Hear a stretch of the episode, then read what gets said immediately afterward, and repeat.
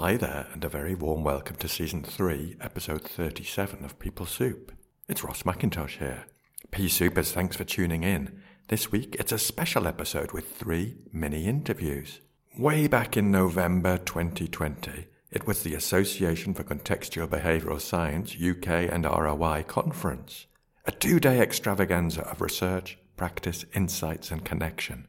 Inspired by my pal Joe Oliver, I sponsored four students of organisational psychology to attend. In this episode, you'll hear from three of them on their impressions of the conference, their standout moments, and their own research interests. It was truly insightful to hear the variety and depth of their reflections. For those of you who haven't come across the People Soup podcast before, we aim to nourish your mind to flourish at work using evidence based behavioural science and we'd love it if you'd support us by subscribing, reviewing, and sharing. For now, get a brew on and have a listen to Sangeeta Bala, Alexandra Lechner, and one student who preferred not to be named as they give their perspectives on the conference.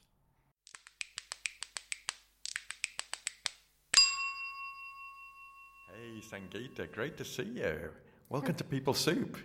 Hi, Ross. It's great to be here. Such a privilege to be here. Glad to have you. Now, I thought we'd start by just getting to know you a bit better. So, maybe a, way into that is telling us where you are at in relation to your studies and anything about work, please. Okay, so unfortunately, COVID delayed my research project a bit, but I'm currently just finishing up my master's this year, so I'll be done by December, which is amazing. And that's in organizational psychology at City, like yourself once upon a time. Indeed. And I'm an intern at a leadership and talent management consultancy and I'm an application advisor at City, so I'm wearing a lot of hats at the moment, but yeah. It's great to hear you've been willing to pursue your research even in times of COVID. That sounds pretty challenging. My research originally was something in the workplace, and I think around March is the time where we start conceptualizing what we will do, and I decided to. I kind of had to change my idea completely, so now I'm doing it on something specifically to do with lockdown and mm. the experiences of lockdown. So a more qualitative approach, but it's been very interesting and it's obviously had its implications in a way. It's very new and novel. It's great to hear you responding to the current context of, of lockdown and experience of lockdown. I look forward to to hearing more about your research. Maybe we'll get you back on to chat about it. I would be happy to do that. That'd be lovely. Great, great. And I'm loving to hear that you're giving back to City as well by being an application advisor. Yeah, so I just applied on the whim and honestly, I love it. So I love the careers team at City and I have used them so much. So any interview I have, any application I have, I would be booking a 20 minute appointment and I thought I could do this and it's been amazing. It's been so enriching helping students and graduates. Oh, wonderful. Now, I wanted to move on to the ACBS conference. I wondered if you could tell me why you were interested in the opportunity. You know, I advertised this opportunity. What attracted you to that? So, I'm not the most conventional person in the sense of you probably saw from my application that I did not like ACT and I can't remember the first time I came across ACT, but I did not like it. I hated it. It was not my approach. I it just didn't resonate with me. I think for me, it was always the acceptance part that I just got stuck on, and I thought, no, you can't do that. How can you accept uncomfortable thoughts? They're difficult. You don't want to accept them. You want to change them. I was very mm. much no, that is not me at all. And then during my masters, I think that's when I got a bit more critical and I learned how to deal with theories that didn't necessarily resonate with me. And I remember I saw an ACT lecture with yourself, and I remember thinking, hmm, am I going to listen? Which is such a horrible thing to say, but I remember thinking, oh my gosh, I hate ACT. And then I listened and I thought, oh, this makes a bit of sense. But I still had my concerns about it. I think the ACT matrix for me was a bit of a breakthrough. We had the opportunity to use it in the lecture, so I got to use it myself as well as my fellow peers, and I got to try using it with my coachee, which was amazing because it was such a collaborative process, and to see how dealing with these values and taking the coachee through that process, it was really enriching to see what that is like. And for me, it started making sense. I started getting the gist of ACT. So when the conference came about, I thought, you know, I definitely have changed my opinion about ACT. And I wonder if this conference would change it even more. And it definitely did. Mm. Well, your application was quite compelling, and it wasn't just because you, you stroked my fragile ego by saying you'd been to my lecture. It was more about how you said, oh, I didn't like it at first. I really admired your, your courage in, in positioning it like that. And it was quite intriguing. So, yeah, well done. And I'm, I'm glad you persisted because I love the way you describe using the matrix with your coaching client and saying, it was collaborative, and that's very much how I see it. This using the tool like the Matrix. Yeah. So let's talk about the conference. So you had a, a two-day pass. How overall? How did you find it? What were your sort of lasting impressions of it? I thought it was so amazing. Not only because I guess most conferences always have current research, but I thought the conference was amazing in the sense that they had adapted it to what's going on right now. And I thought it was so beautifully done because I thought it was actually a lot more emotional than I expected and a lot more emotional than other conferences I've been to. And I thought it was a right time for us to kind of explore these emotions in the skills classes and within the conference lecture types as well.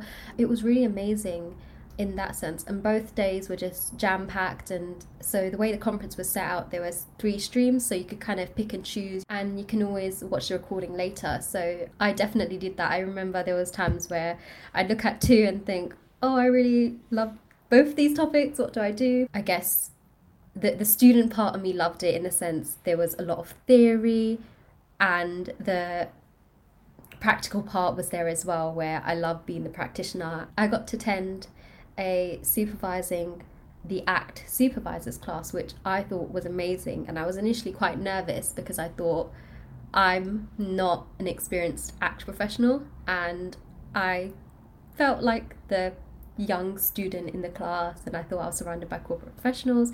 But it was amazing to see that even the ACT professionals who have years of experience under their belt still have problems and they want to you know be supervised and talk about their problems. And it was amazing to kind of hear some of the issues that they had when using act but how they overcame them as well.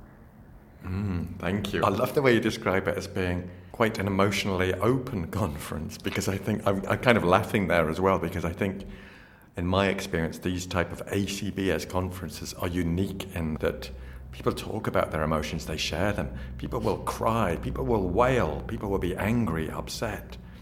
And we're really role modeling for each other that it's okay to be in touch with these emotions, it's okay to sit with them and support each other. So I love that you experienced that. That's fabulous. Is there any other standout moment for you?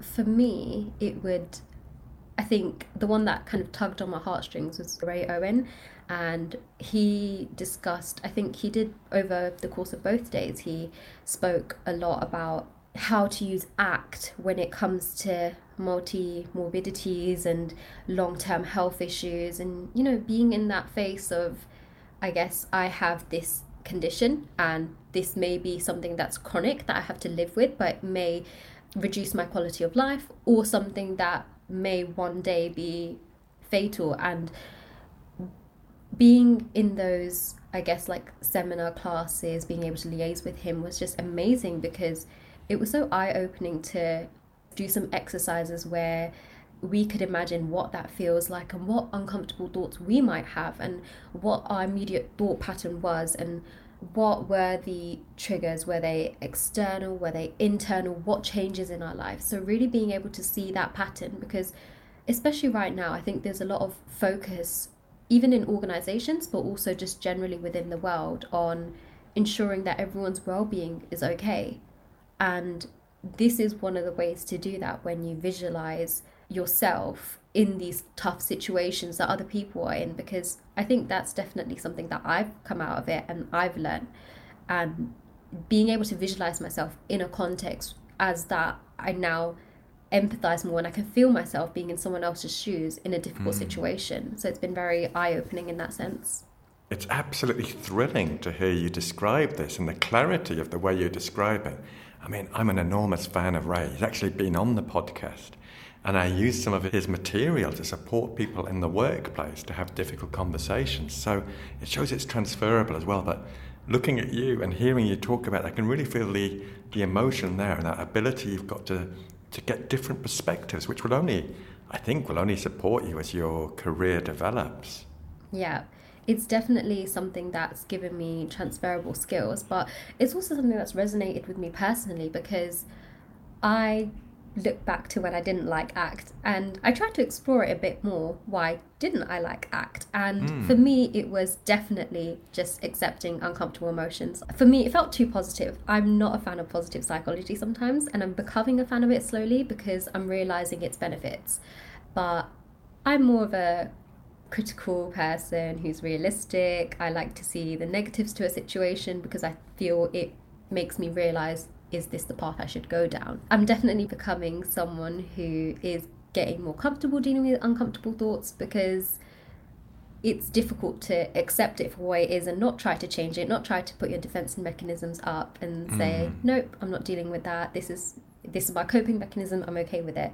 But sometimes you do need to look at your behavior and think, this is what the coping mechanism that makes you happy for a minute is actually doing in the long term. So, yeah. It's quite vivid the way you describe it for me. Thank you. I'm so pleased you got some interesting stuff out of this. And so, because it was a real towards move for me to, to offer this sponsorship. So I'm so delighted to hear this. Thank you so much for joining me on the, on the podcast. No worries. Thank you so much for giving this opportunity as well, especially at a time like this it's been amazing. I thought it would be something that would only be be helping me educationally, but having come out of it now, I've realized it's helped me grow as a person. It's helped me in various streams of my life, which is so enriching and it's so such a beautiful opportunity, basically.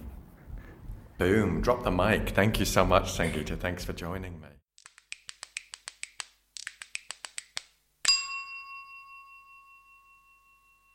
So, Alexandra, a very warm welcome to People Soup. It's great to have you here. Thank you. Thanks for having me. I'd like to start off just getting to know a bit about you. Tell us where you are in relation to your studies and work, please. Yes, so I'm currently in Vienna, but I have very recently completed my uh, Master in Organizational Psychology from City University. And yeah, just due to COVID, I had to come back to Vienna where I was before. So Alexandra is in Vienna. I'm here in Malaga. So we truly are European in this in this little episode. That's very true. and I have to tell the Pea Soupers, we'd almost finished this interview when I realized I hadn't pressed record. So I'm absolutely mortified. But Alexandra is being very kind to me and agreeing to go through it again. So I'm really grateful. No problem at all. So tell me, why were you interested in this opportunity to come to the ACBS conference? Yeah, so there were two reasons really. Um, the first reason is that, yeah, having had to come back from the UK due to COVID, I really haven't had this opportunity to interact with this community of psychologists. And I'm not sure if it's something about psychologists in the UK. I haven't really interacted with any here in Austria but I just felt like there is always a really warm and welcoming atmosphere uh, whenever you speak to to any groups of psychologists. It was a very similar experience at at City University as well. That's the reason I wanted to get back in touch with this community. Mm. And the other reason actually is that I, I, knew ACT from from that guest lecture that you Ross gave um, in one of our courses in March, mm. um, and I was really intrigued and wanted to to learn more about it. Well, that's great to hear. I'm glad me and Paul and others could sort of pique your interest in ACT and hopefully leave you wanting more. That's great to hear. Definitely. And, it, and it's also great to hear from your fellow students that together you created this sense of community on the course. That's wonderful to hear and a, and a tribute to you and all your fellow students on that, that year. Yeah, true. and to all the lecturers, of course, and guest lecturers. Yes, big shout out to them all. So, so thinking about the conference, you had a day ticket. So which day did you choose? Uh, I chose Tuesday. Ah, okay. And, and overall, how would you describe that day? How did you find it? I thought overall it was a very, really amazing experience. Um, I met lots of really lovely people. And I love that it was organized in a way that you would very regularly also go into breakout sessions. So it's not what I usually expect from a conference, to be honest. I, would, I was just expecting talks, and I was very pleasantly surprised that we also got to interact a lot and to participate, discuss, reflect. So, yeah, very, very interactive conference. Great, great. And do you have a highlight or a standout moment from the conference? Yeah, so I definitely have one highlight. So in the afternoon, I attended a workshop which was called the Introduction to the ACT Matrix by Jim Lemon. And what I really loved uh, was that he, well, first of all, he introduced the ACT matrix to us, and then he made us split into breakout sessions. And I just really loved the atmosphere in that breakout session. We were a group of three strangers initially, and then we were coaching each other based on the ACT matrix. Um, and I just felt that everyone really opened up. One of the guys told the stories of how they felt as a father and the guilt that they felt towards their children while, while he was sitting in home office and yeah couldn't take care of them. So yeah really some some very personal stories that you wouldn't normally tell strangers on the street. So i really really love the atmosphere there. Mm, i think it's something about the contextual behavioral science community the people who research this who practice it who teach it. They really embody the principles of things like ACT and, and, and the other sciences.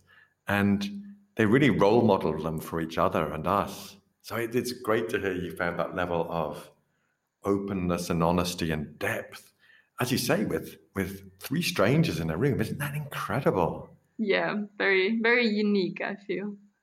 Yeah, and I'm so pleased you chose Jim Lemon's session in the Matrix because I think he's doing amazing things with the Matrix. And I think the way he explains it in a way that's so practical and accessible for us all, that he just brings that warmth and humanity to it and also examples of how it's been applied. Yeah, that's very true. Now, you mentioned something about the beginning where he was there with some, I think he had some livestock with him. Is that right? Oh, yeah. yeah, so I was just saying before that he opened the class or the, the workshop in a great way, which was that he told or he told us that he's currently sitting in a room with some rabbits. So he's sitting, he was sitting in his office, but for some reason, I think one of his daughters left to go to university and she left her rabbits with him. Um, so he opened the session uh, by showing us a book that one of the rabbits had half eaten. And it was just, we all had a, very, a big laugh with him, and it was just really funny and a, a great way to create this kind of open and warm atmosphere from the beginning. Yeah, he's a marvelous chap, and it's a, it's a very human event, all in all, I would say. Yeah, that's very true. Now, a, a, sneaky other reason why I wanted to get you on and chat with you was to hear a bit about your research because I'm intrigued. I've, i think I've read the title, but tell us about the research you did for your master's, please. Yes, so what I did for my master's thesis was I researched how you could create psychological safety in virtual teams. And the title of my study was Can Technology Replace the Coffee Talk? So I was basically trying to understand if a, a team works together only virtually can they create this atmosphere where everyone feels safe to speak up and bring up problems and issues with other teammates? And if so, what can they do to create this atmosphere? Perfect. It's even more perfect and pertinent and timely in lockdown because many teams that weren't virtual are now virtual and they may well continue. Yeah, that's very true. It's probably a topic that won't won't disappear anytime soon. No, so you're at the cutting edge of this, Alexandra. This is exciting. so, so what type of research was it, and can you tell us any of your key findings, please? Yes, so it was uh, qualitative research. So what what I did was I interviewed 16 team members and leaders, and I basically asked them what are they currently doing to create this atmosphere of, for example, asking each other for help, or do they feel that they can ask each other for help?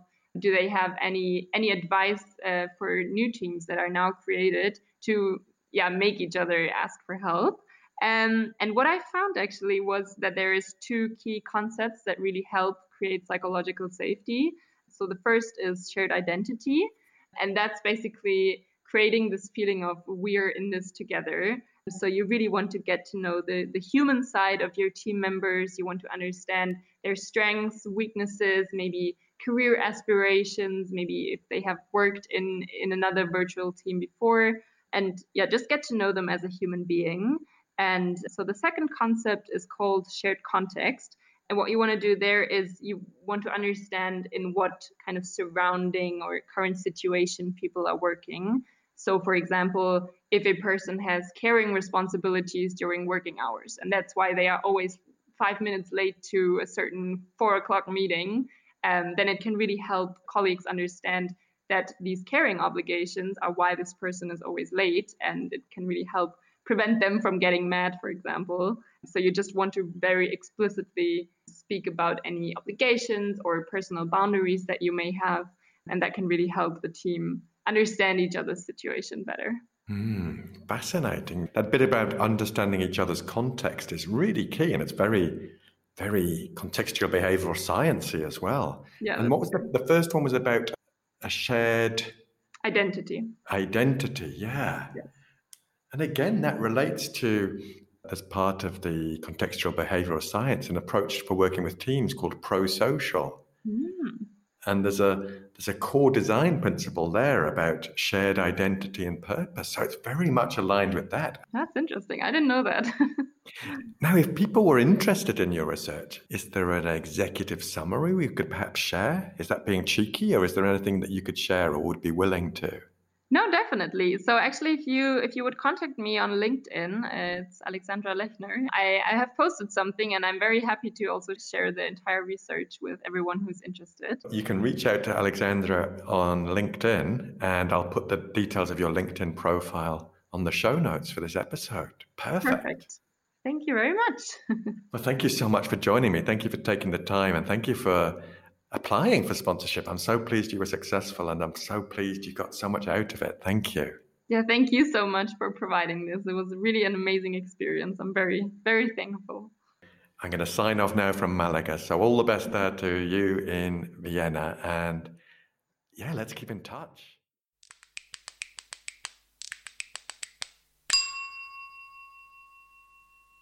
I'm really grateful for your willingness to step into this, your first podcast experience. So I'm very grateful it's with me. I feel honored. Thank you for asking me to participate. Actually, well, no, I feel very honored in the first place that um, you gave me the chance actually to take part to this conference in the first place, sponsoring the ticket, because uh, it was an event that I found incredibly um, enriching there was just so much wisdom coming from every person uh, that spoke during the conference, uh, and that actually left me with a, a feeling of fulfillment that stayed with me over the following days. You know, when you have those kind of experiences when you feel like you connect with like minded people. And I suppose, you know, especially these times we are living that are pretty complicated in terms of connecting with other people because we're all staying at home. We try to avoid obviously to meet people and we try to connect through social media or phone calls and but still it's not exactly the same as meeting people face to face. And so sometimes I feel like naturally there are days when I tend to feel a little bit low energy or tired. And those are the, the moments when I suppose I need to kind of, the best way to come back to myself is to connect with myself, with my values, having the chance to do so through an event when I can actually deep dive into knowledge around subjects that I really enjoy learning is definitely a way to lift my spirit up. I'm really, really happy that I had the chance to take part to this conference and also that I had the chance to listen to the conferences again through the recordings. It's a great tool to have because sometimes, you know, uh, I wasn't obviously able to take part to every single conference because there were three rooms on the day. I actually picked the one that, like the title that I thought they were more relevant to, you know, I suppose the mindset that I was at the moment. But then after I was able to go back the day afterwards and discover some other conferences that I found incredibly interesting and enriching as well. My goodness, hearing you use words like fulfilling and enriching is really is really heartwarming. And I think the people who organised the conference, obviously it's it's a real mammoth feat to organize a, an online conference like this. Yeah. And I think they did an amazing job Absolutely. coordinating, organizing, and all the, the speakers and the panels were amazing. So, Yeah. so I'm glad you appreciated that too. Absolutely, yeah, absolutely. Was there a was there a highlight or a standout moment for you? So, well, it's hard for me to mention one single highlight because, but I can mention, let's say, a, a couple of haha moments that I had while listening to some of the speeches. So, the first one uh, occurred when during the conference held by Steve Noone, which I found incredibly interesting about the, what can the field of intellectual disability gain from CBS and what can CBS gain from the field of intellectual disability for me, it was uh, very important reflecting on the fact that intellectual disability needs to be placed in context. Uh, and also, when you mention uh, addressing the stigma, be mindful of the language that we use, of the words that we use when we refer to a certain group of people. But uh, what really struck me in what he was saying is that the best way to implement behavior modification uh, is uh, mm, when we start to have to develop a functional understanding and place uh, their needs in context. And the reason why I'm saying that is because, well, I have like a first-hand experience uh, having like an older brother actually that mental disabilities and so you know that was really really enriching for me also under a personal point of view because you know some of the struggle that he was mentioning that carer often face i could really see myself reflected on that or my parents. So you know these challenges are real and that's probably why i was so touched by what he was saying. And sometimes unfortunately because he has some challenging behaviors it's true what Steve said that sometimes the the the reaction could be to uh, avoid some of these behavior, but that actually makes things worse because the challenging behavior evokes avoidance, and then avoidance evokes a challenging behavior because sometimes people are challenging uh, when they feel that like they're being ignored. So it's like a trap. Whereas trying to actually to move one step forward and try to actually understand, I try to gain a better understanding um, of the person as a whole. You know, trying to place their needs in context, exactly like he said. Sure, it's it's so great to hear your perspective on that. Like you say, I think it's made more powerful by your your personal experience and how it and how it resonated. When I was actually listening to him, I was taking plenty of notes, and then I I called my sister, and you know I was reflecting on that, and I was telling her, you know, because actually I heard this amazing guy, and he was saying this and that, and she was also agreeing with me. So it's just invaluable, you know, the what that you know taking part to this conference meant for me, you know, and not just professionally but also personally. So I really want to acknowledge that. And then another speaker that I really, really enjoyed was Jim Lemon. He was talking about the DNA, the process, and perspective. He was suggesting to create context to empower young people to clarify what their values are uh, so they can actually engage in values consistent actions. And I thought that was very, very relevant because then when he was analyzing more into depth uh, the six patterns of values activities associated with well-being and vitality, he was mentioning connecting with others in the first place, giving to others and having a positive influence, being active, embracing the moment, challenging ourselves and learning and caring for ourselves. And I just thought that, you know, sometimes uh, when I feel like I'm having some bad days, I go back to this list and I'm like, okay, am I doing, to what extent I'm doing, you know, the, the things mentioned in this list. And if I find myself in a place when I'm actually not connecting enough with others, um, or I'm not being active enough, or I'm not caring for myself, that, you know, then it's like a highlight. Oh, that's why, you know, I'm not actually feeling good uh, about myself. So I just think it's really useful sometimes to have some practical guidance on the approaches that we can actually have towards uh, some specific situation uh, so then we can actually really take action. I thought it was very valuable this conference because it was not just really theoretical. There were some theories, all right, but it was combined with practical examples, which is definitely something that it's really, really useful for day-to-day life situations, right? So. What I've, what I've absolutely inspired hearing you talk about how you've used the content of Jim's workshop and you're already using it in your life. That's fabulous. Can you just tell us where you are in relation to your own studies? I actually started my journey studying economics applied to foreign languages as soon as I finished high school. And that was when I thought my future would have been working in organization and stuff. But then at some stage uh, in the middle of my career, after let's say around six years that I've been working in organization, I was feeling like uh, I was missing something, like I wanted a little bit something more from my life. And that's when I approached uh, psychotherapy and then psychology.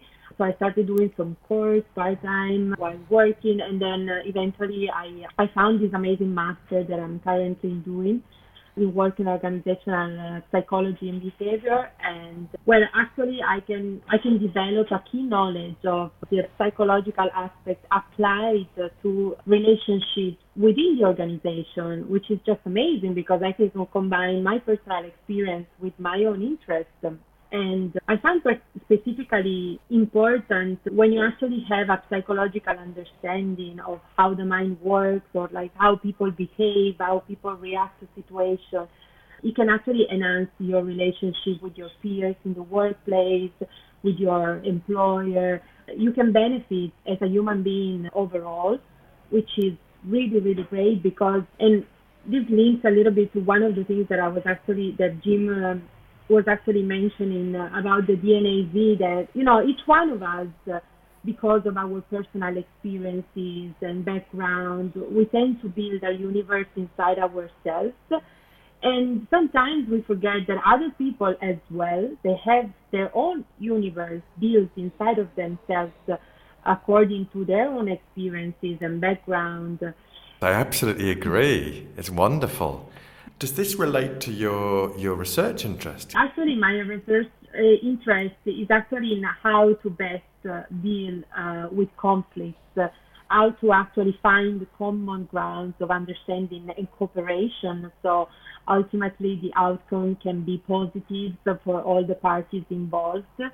I suppose, as you know, I, I was mentioning before, as human beings, we all go through something in life every day. We have personal situations and we tend to carry all this luggage with us everywhere we go and sometimes you know triggers come into place particularly in you know in workspaces and things can get difficult sometimes but it's actually find be always able to find in the common ground and understanding the situation focusing on you know um, where do I come from? Where does the other person come from? Do we have mm. common goals? Because see, most of the time we do have common goals, so we just try. We just have to find a way to, I mean, to I suppose build a bridge so that we can both reach the common goals together. You know, there's just so much more that can be gained from union and from working together. And then this like I, I think I will just end with like this quote that, that I think it was Steve that mentioned that it was really inspiring. It would say challenges are what make life interesting and overcoming them is what makes life meaningful.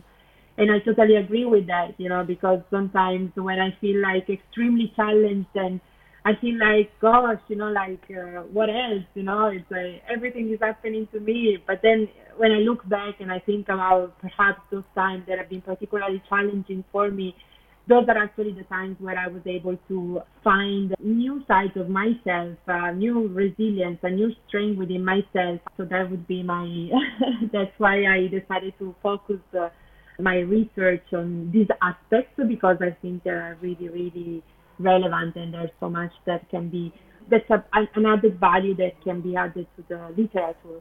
Gosh, thank you. And I love to hear how much you've got from the conference, but also to hear about your your upcoming research. It's so valuable that we need to support people in having conversations in the place where they work, where, as you say, they spend a large proportion of their lives. So it's, I'm so grateful for you coming on and sharing that with us. Thank you so much, and thank you for thank you for joining us on the People Soup podcast. I'm really grateful for your insights. No worries. Thank you so much for inviting me. It was a pleasure.